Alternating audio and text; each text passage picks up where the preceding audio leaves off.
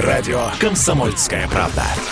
Это корреспонденты в 400 городах России. От Южно-Сахалинска до Калининграда. Я слушаю радио «Комсомольская правда». И тебе рекомендую. Госдума. Перезагрузка.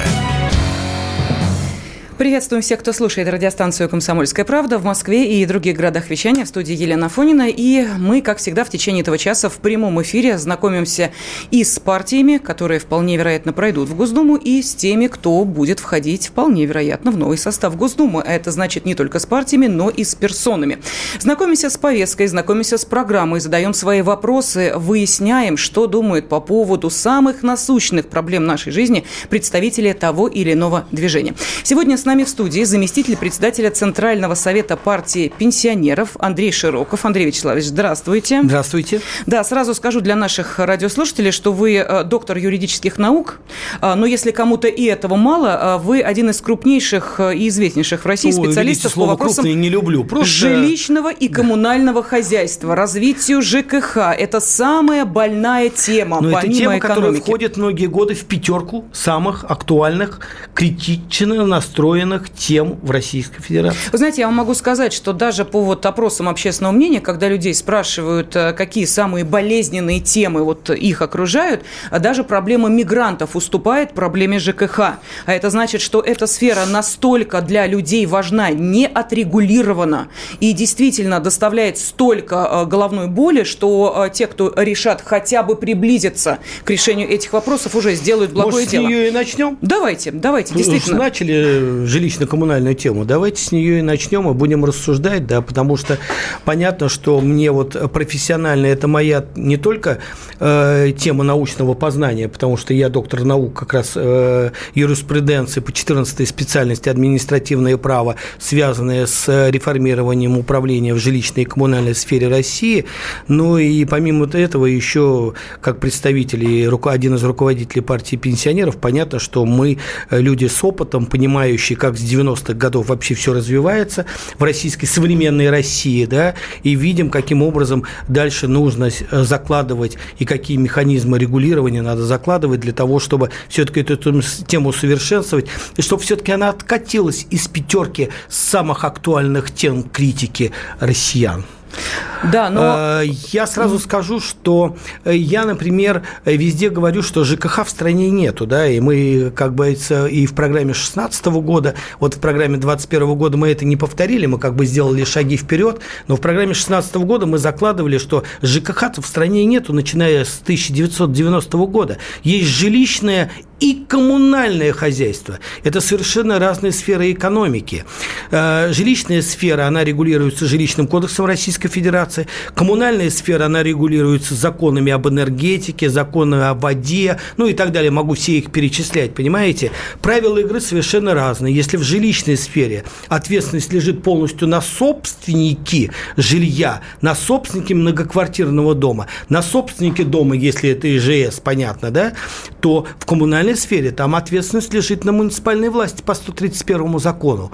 И, увы, э, даже ценообразование э, в коммунальной сфере, оно лежит на государстве. И когда кричат, коммунальные предприятия повысили тарифы, нет, дорогие мои слушатели, это повысило тарифы вам государство, потому что государство утверждает тарифы на коммунальные ресурсы. Но вы знаете, а, многие мечтают, Андрей Вячеславович, о том времени, вспоминают, точнее, то время, когда ты а, приходил в сберкассу, а, там висел на едином листке вот на единые тарифы, и ты прекрасно понимал, сколько в месяц ты заплатишь за ту или иную услугу. Я понимаю, что сейчас, наверное, те времена не вернуть, но новый-то подход должен быть. А ведь была так называемая широко разрекламированная реформа ЖКХ. Во что она превратилась в итоге? Вот ну, вопрос. Ну вот вопрос в том, что и не надо было реформировать угу. ЖКХ, ведь ведь реформировать начали жилищное самостоятельно. Как мы сказали, в 2004 году был принят жилищный кодекс Российской Федерации. Да, не до конца совершенный, его надо во многом править, потому что партии пенсионеров, вот идя в жилищной сфере, мы прекрасно понимаем, что надо менять. Первое надо менять, надо признать дом многоквартирный объектом недвижимости. У нас сегодня объект недвижимости – это квартира. А что такое квартира? Это кубы воздуха внутри общедолевого имущества. Стена общего общедолевая, это сдолевая, потолок общедолевой, значит, пол общедолевой, это другая сторона потолка, значит, входная группа общедолевая, лифты общедолевая, крыша общедолевая. Это воздух, кубы воздуха. Мы с вами имеем сегодня свидетельство на собственность кубов воздуха на квартирном доме. Общедолевая собственность не имеет государственной регистрации, а по Гражданскому кодексу Российской Федерации, если регистрации государство не имеет, это не является недвижимостью. Понимаете, вот это вот абсурды, которые на сегодняшний день надо тратить. Причем я могу вам откровенно сказать, что являясь многие годы председателем комитетов торгово-промышленной палаты Российской Федерации как раз по тематике жилищного и коммунального управления, я писался всем премьерам, всем министрам, Сергей Николаевич Катырин письма такие подписывает, что давайте изменим подходы.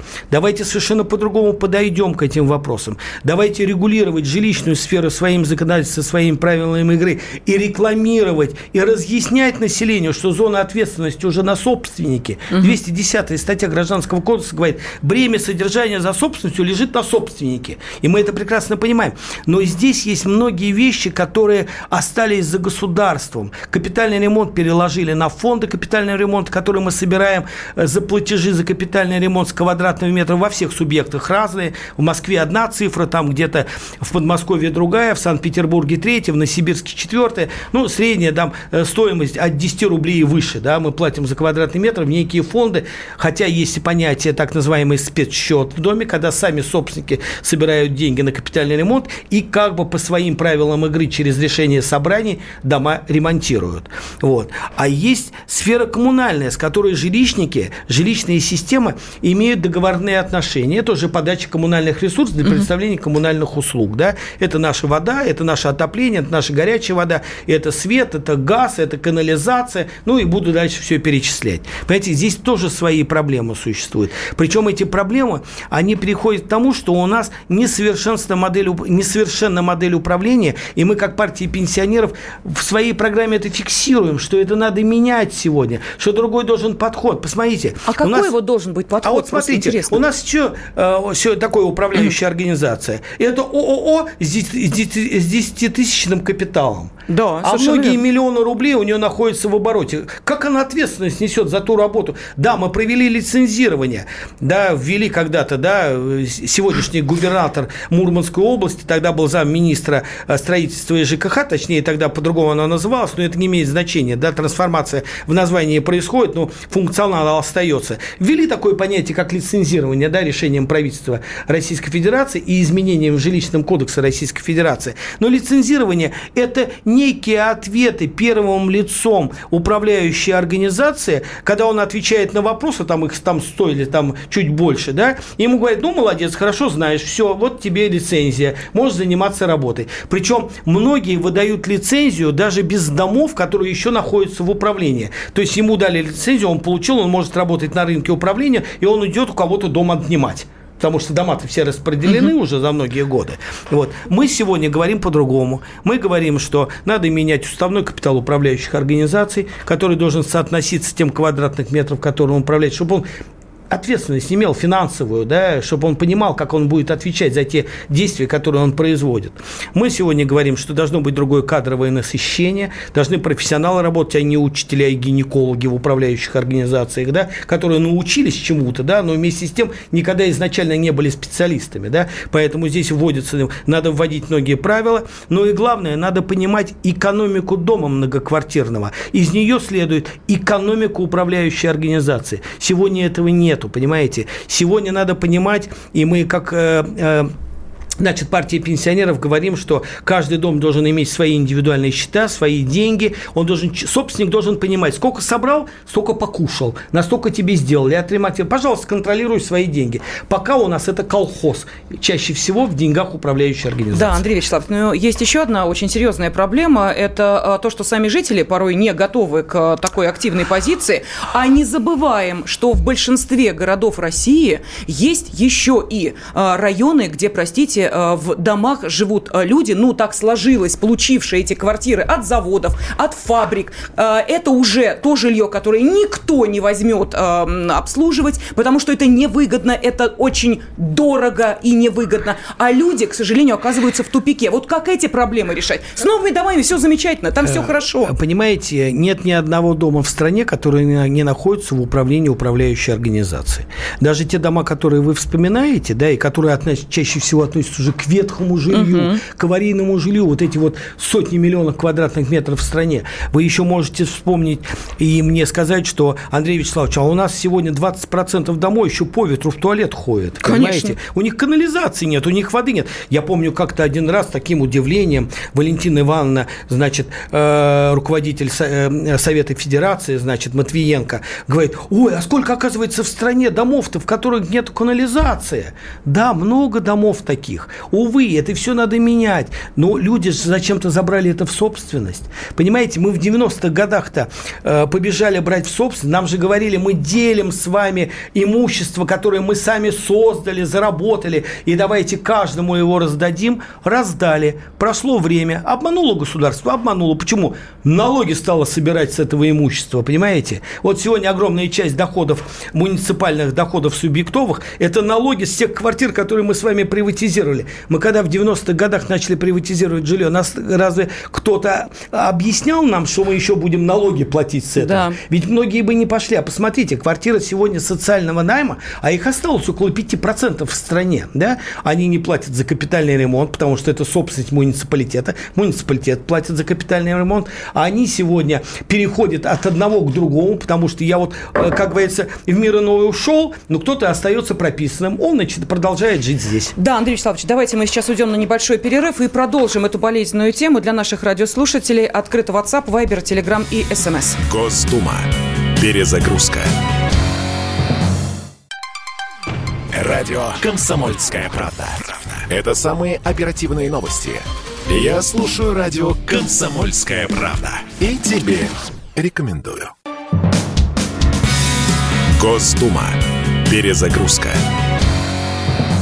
прямом эфире радиостанции «Комсомольская правда» заместитель председателя Центрального совета партии пенсионеров Андрей Широков. И вместе с Андреем Вячеславовичем мы обсуждаем а, такую большую а, тему, как жилищно-коммунальное хозяйство а, и, естественно, развитие жилищно-коммунального комплекса. Как партия пенсионеров думает решать те проблемы, которые накопились в нашей стране. Ну и, собственно, вы, я обращаюсь сейчас к нашим радиослушателям, можете задавать вопросы нашему гостю-эксперту. Во-первых, есть для этого WhatsApp WhatsApp, Viber, Telegram и даже смс. Плюс 7 967 200 ровно 9702. Ну и, конечно, я буду ваши вопросы доносить э, до э, нашего гостя. И вот давайте я очень коротко сейчас зачитаю хотя бы несколько из них.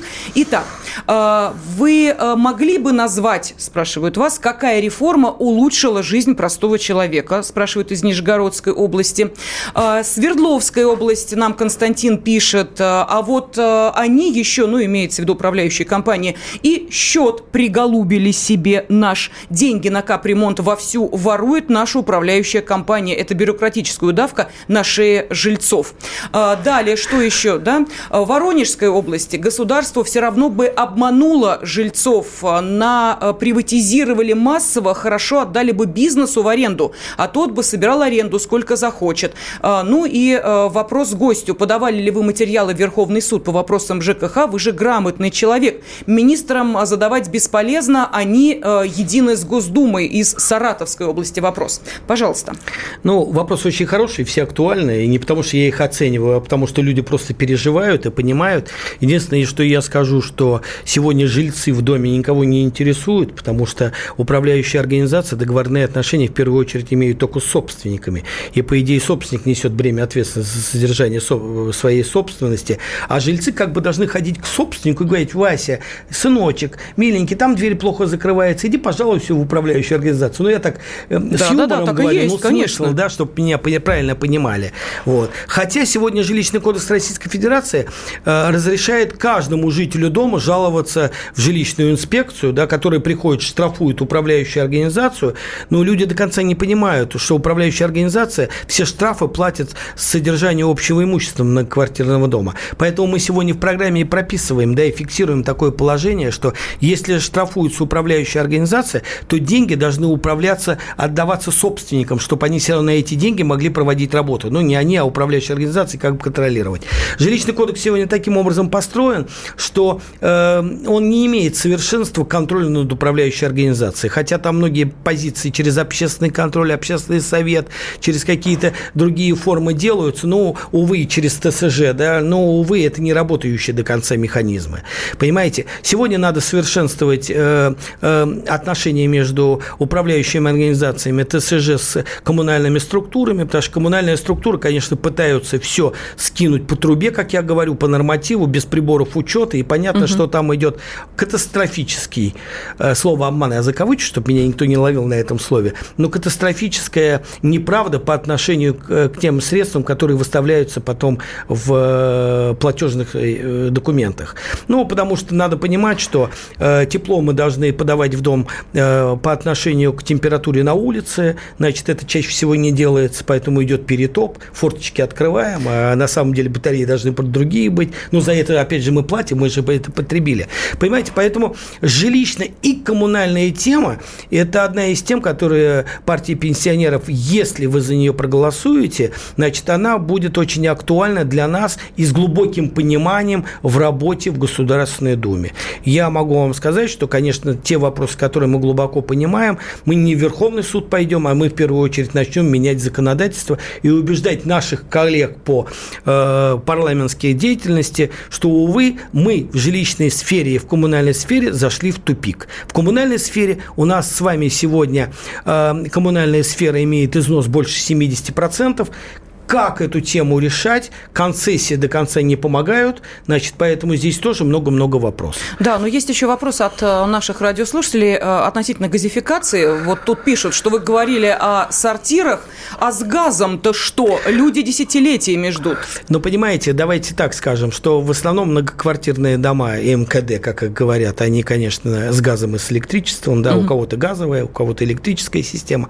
значит, энергоснабжения. Но в основном газ газ, конечно, это КЖС к частным домам, к людям, которые живут, скажем, в своем жилье и до сих пор э, топят дровами. Это я прекрасно понимаю, это понимает прекрасно партия, которой мы руководим, да, почему я говорю мы, потому что у нас э, в руководстве партии Бураков, Ростов, Широков, да, и не один, как говорится, я существую, у нас есть э, огромное количество людей, которые как бы все время подсказывают, критикуют нас, куда партию вести, вот, поэтому мы прекрасно понимаем, что тема газификации, она актуальна. Мы ее критикуем. Мы критикуем те документы, которые сегодня приняты правительством Российской Федерации по газификации.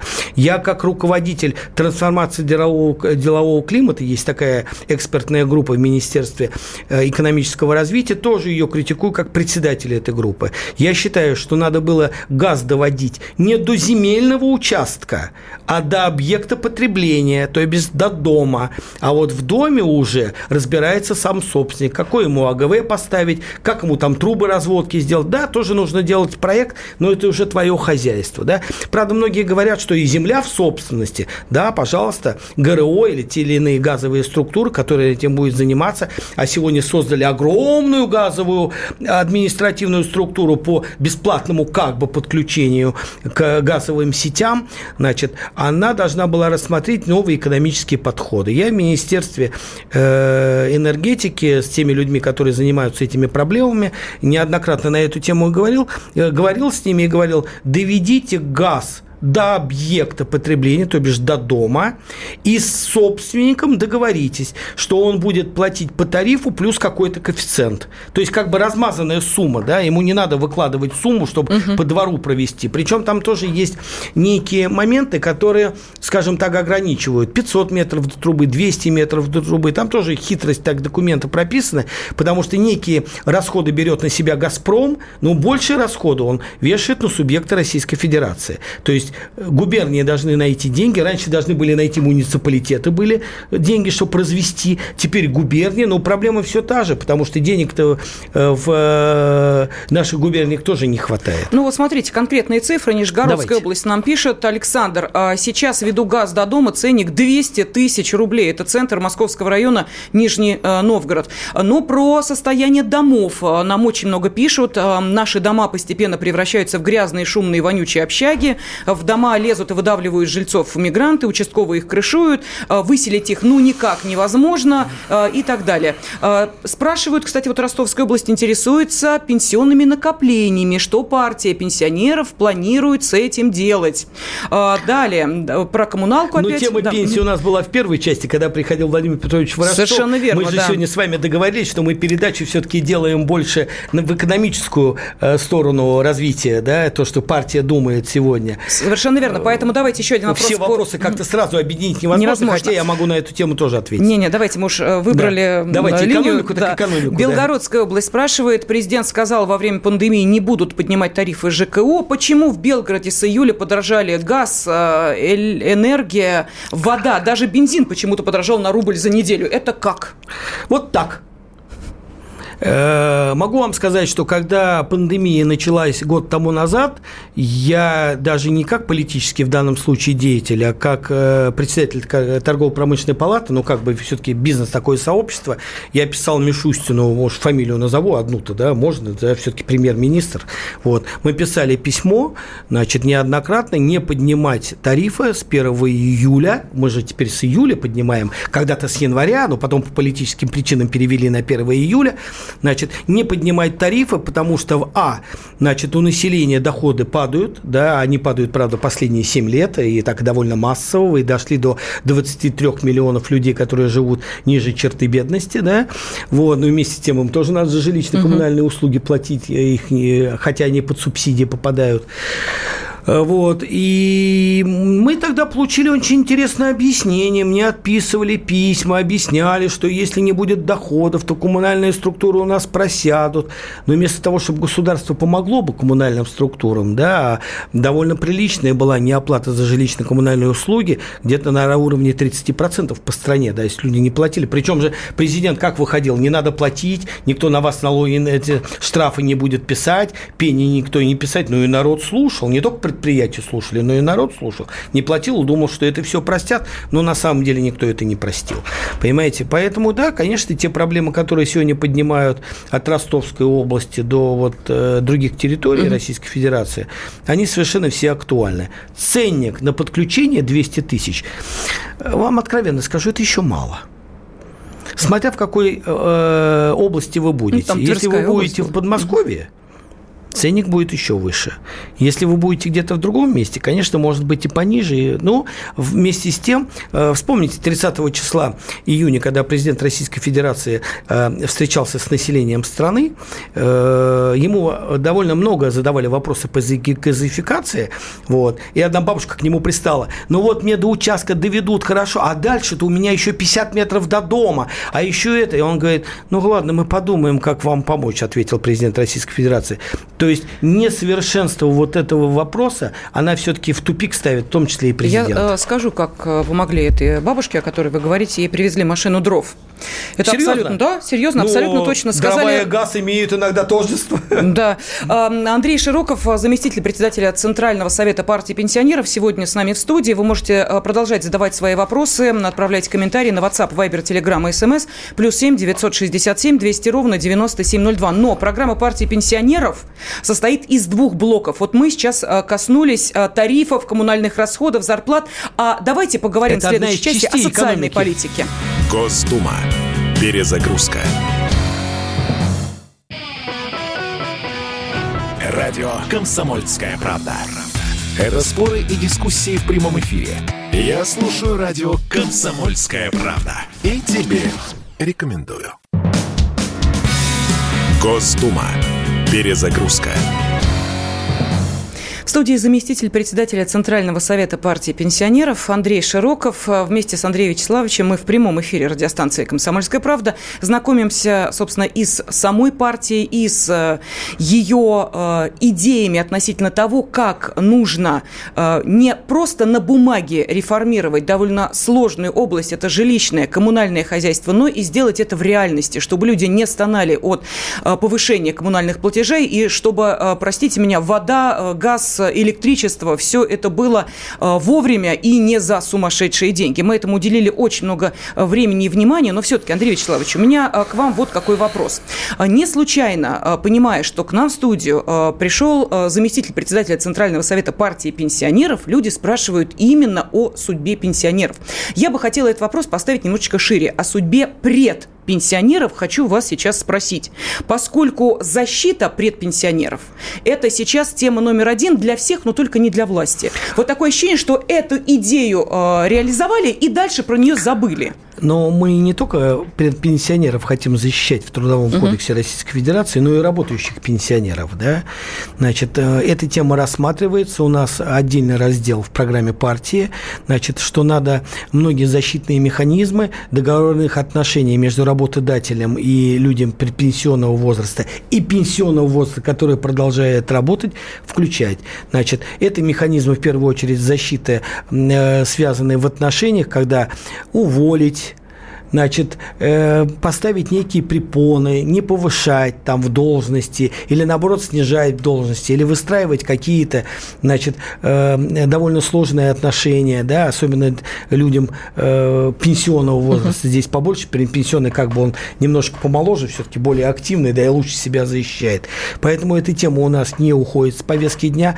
У нас есть специалисты э, э, в партии, которые, скажем так, к нам примкнули, потому что пришли со своими идеями, понимая, что на самом деле сегодня вопросы, связанные с э, людьми, которые перешагнули где-то 45-50 лет с точки зрения трудоустройства, очень актуальны. Я по стране езжу, встречаюсь э, на встречах с людьми, которые приходят и говорят, попробуйте устроиться после 45 лет очень проблематично. Поэтому мы эти вопросы в программе партии ставим.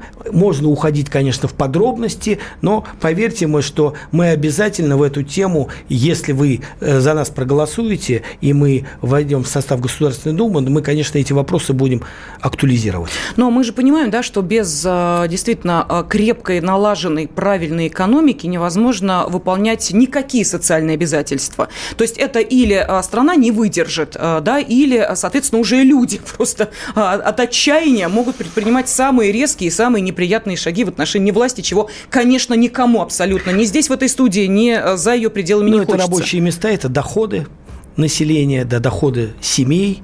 Это вот именно та самая обеспеченность, это отчисление в пенсионный фонд, это отчисление в бюджеты соответствующие, это выполнение социальных программ, которые государство перед собой ставит по многим направлениям. Это, конечно, промышленность в первую очередь. Да? Неважно, какая промышленность, давайте назовем просто промышленностью. Но мы, партии пенсионеров, как бы смотрим в корень проблем, которые в стране существуют. Мы сегодня говорим, что нам надо восстанавливать производство средств производства, как нас учили когда-то, а мы люди все-таки старшего поколения, мы получили еще образование немножко в другой системе координат, скажем угу. так.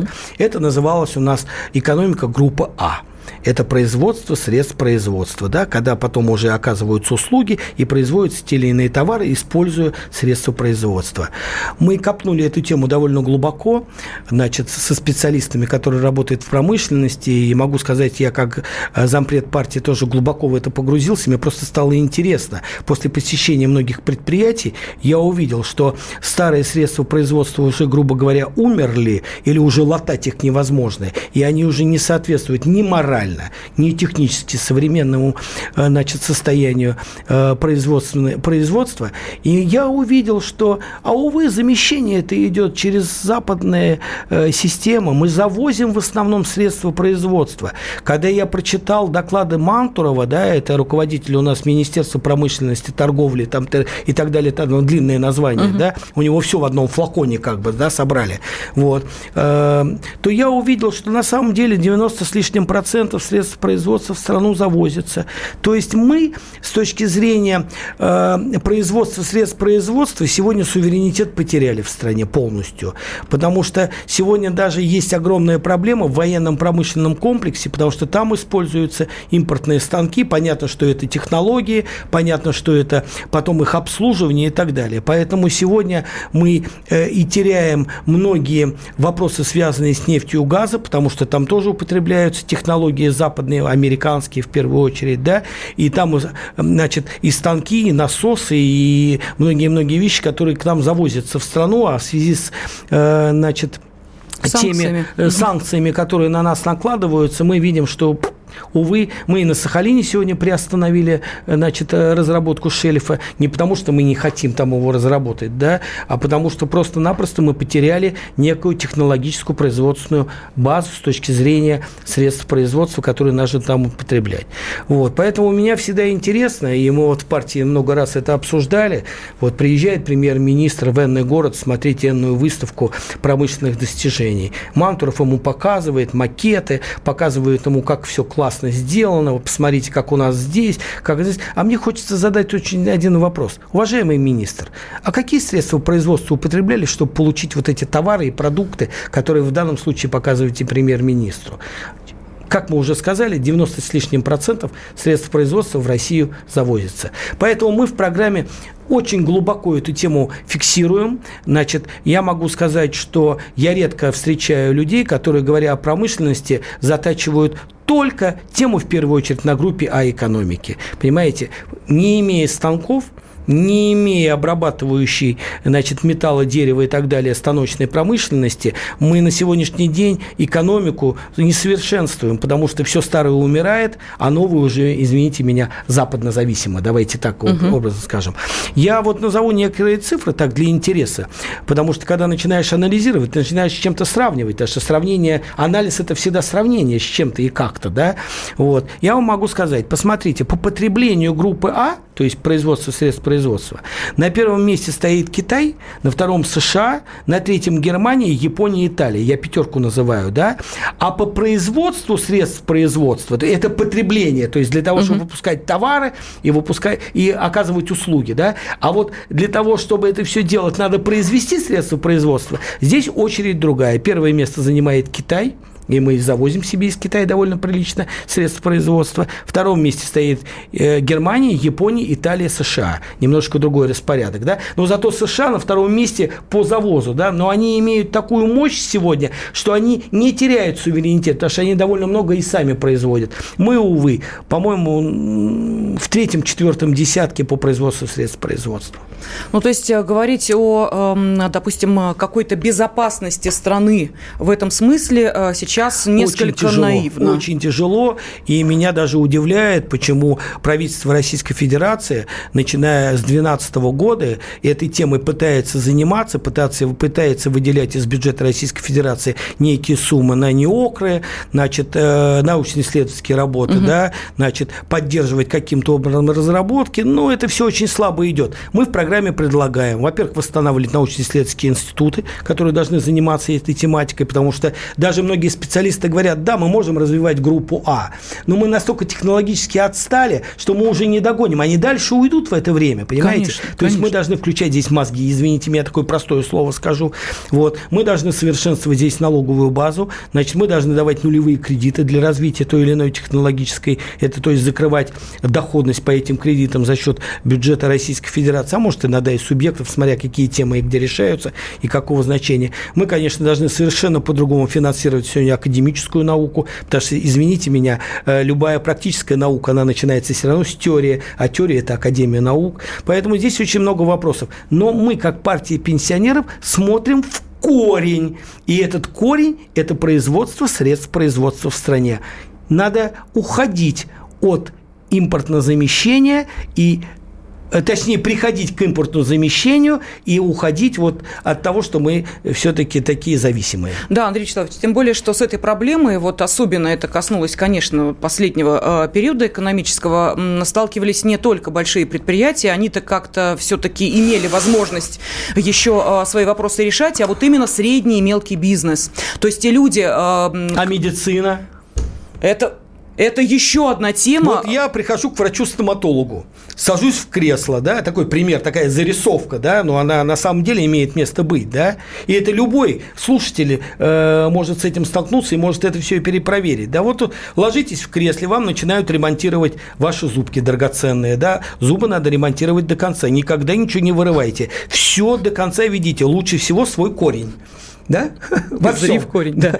Вот. И мы с вами задаем вопросы. А вот э, вы меня сверлите, это откуда? Это импортное. А вот материал угу. откуда? Это импортное. Да. А вот, вот чем вы мне там чего-то там в зубах делаете? Это все импортное. Понимаете? Ведь вам оказывают медицинскую услугу, да, или правильнее сказать медицинскую помощь, к чему призывает партия пенсионеров, что услугу надо все-таки на помощь да, поменять обратно. Да, в прошлый раз и мы деньги, об этом говорили. И деньги не за пациентом, а деньги впереди пациента, да. Но вместе с тем мы с вами видим, что мы во многих сферах услуг и медицинского характера зависимы от того, что поставляется нам, увы, нашими иногда друзьями, а иногда и не друзьями через третьи страны. Ну, Андрей Вячеславович, давайте мы сейчас уходим на небольшой перерыв, после которого я предлагаю коснуться еще одной очень важной темы. Как э, партия э, пенсионеров планирует развивать местное самоуправление? Вот об этой теме через несколько минут поговорим в прямом эфире. Госдума. Перезагрузка. Как дела, Россия? Ватсап-страна! Это то, что обсуждается и то, что волнует. Это ваши сообщения в прямом эфире, в том числе и голосовые. Каждый будний день с 11 до 15 часов с Михаилом Антоновым. Эфир открыт для всех. Включайтесь. Радио «Комсомольская правда». Радио про настоящее. Госдума. Перезагрузка. Сегодня с нами в студии в прямом эфире заместитель председателя Центрального совета партии пенсионеров Андрей Широков. А, вместе с Андреем Вячеславовичем а, мы а, говорим о том, как партия пенсионеров будет решать многие накопившиеся вопросы, ну и, соответственно, отвечаем на вопросы наших радиослушателей. И вот, видите, из Свердловской области поддерживают вас и говорят, что в правительстве должны сидеть у нас технари и ученые, а не артисты, фигуристы и боксеры. Вот такое сообщение. Нашему слушателю, который продолжает э, забрасывать э, сообщениями из Нижегородской области, я говорю и да, и угу, ваши сообщения мы читаем. Просто времени мало, поэтому хочется конкретных вопросов, и а нельзя не уйти в одну эмоций тему. и реплик. Да. Поэтому э, все-таки э, давайте, Андрей Вячеславович, мы поговорим о том, э, как э, партия пенсионеров планирует решать вопросы местного самоуправления, развивать местное самоуправление. Почему это действительно важно? Вы знаете, я многие годы наблюдаю за встречами Владимира Владимировича Путина с населением, да, и еще не могу рекламировать как бы передачи, на которые я хожу, телевизионные или радио, вот это другие, да, но вместе с тем э, мы часто даже на этих передачах обсуждаем, вот такой вопрос задал, вот этому помог, вот, и каждый раз я выхожу, знаете, прям скрипя сердцем и говорю, система не работает вопросы, которые вы задаете президенту Российской Федерации, который должен следить за Конституцией, который должен управлять армией, который должен решать международные вопросы, который должен четко понимать, как регулирует сегодня законодательство Российской Федерации все темы нашей жизни, да, вы ему задаете вопрос, а как нам проложить водопровод в деревню Урюпинск? Ну, я... угу. Почему не работает Почему насос не работает в деревне насос? Ленинградской области? Да, Ленинградской угу. области. А как газифицировать мой участок?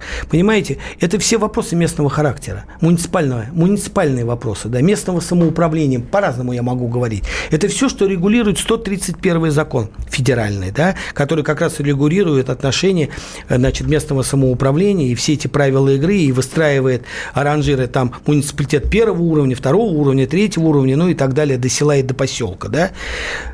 С чем мы столкнулись в первую очередь и сталкиваемся в России? Функционала на муниципалитетах больше, чем у них денег. У них нет доходных баз. У них нет денег.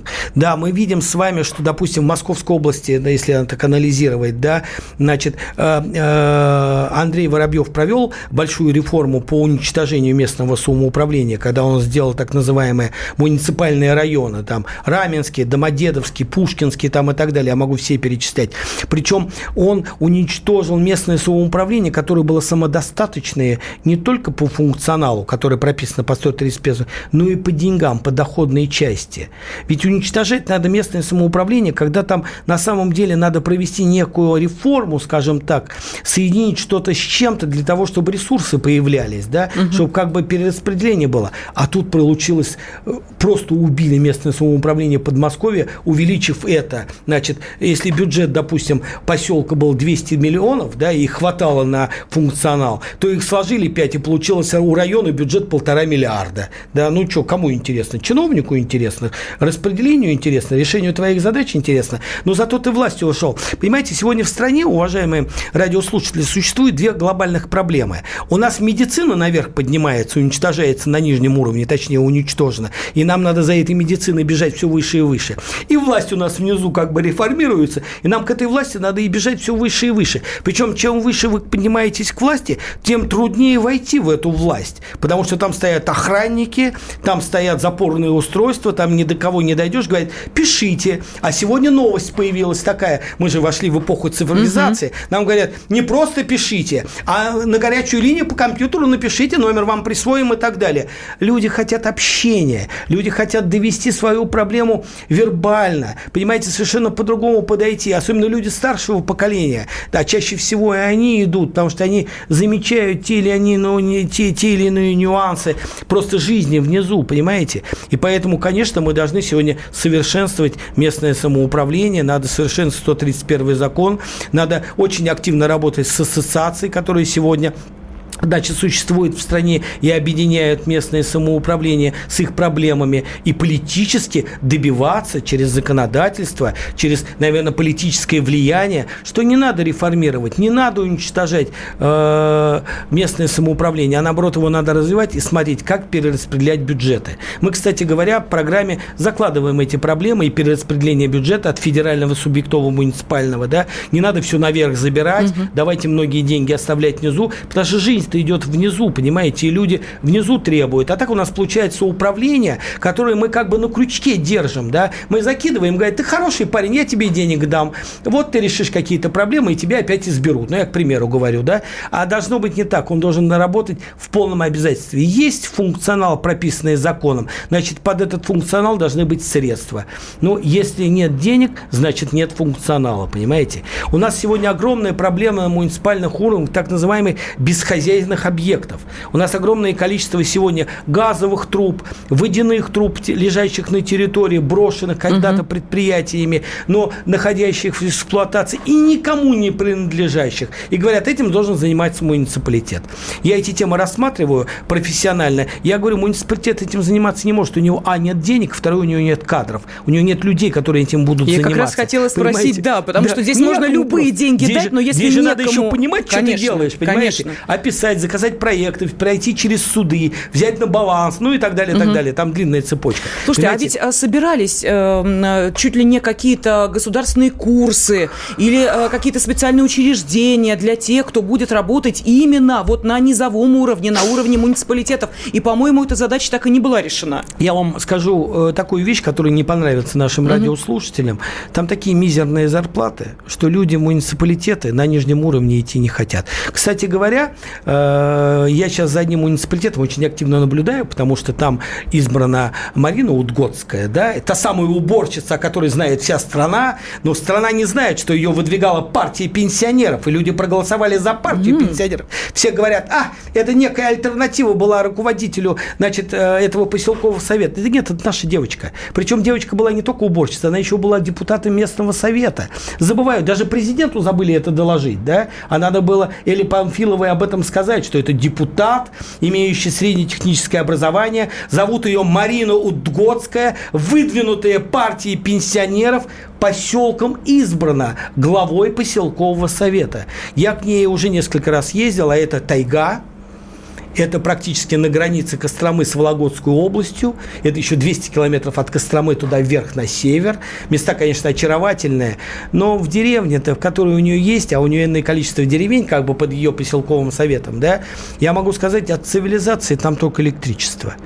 Все остальное это дрова, все остальное это примитив, и все остальное это по ветру, да, увы, действительно жизни.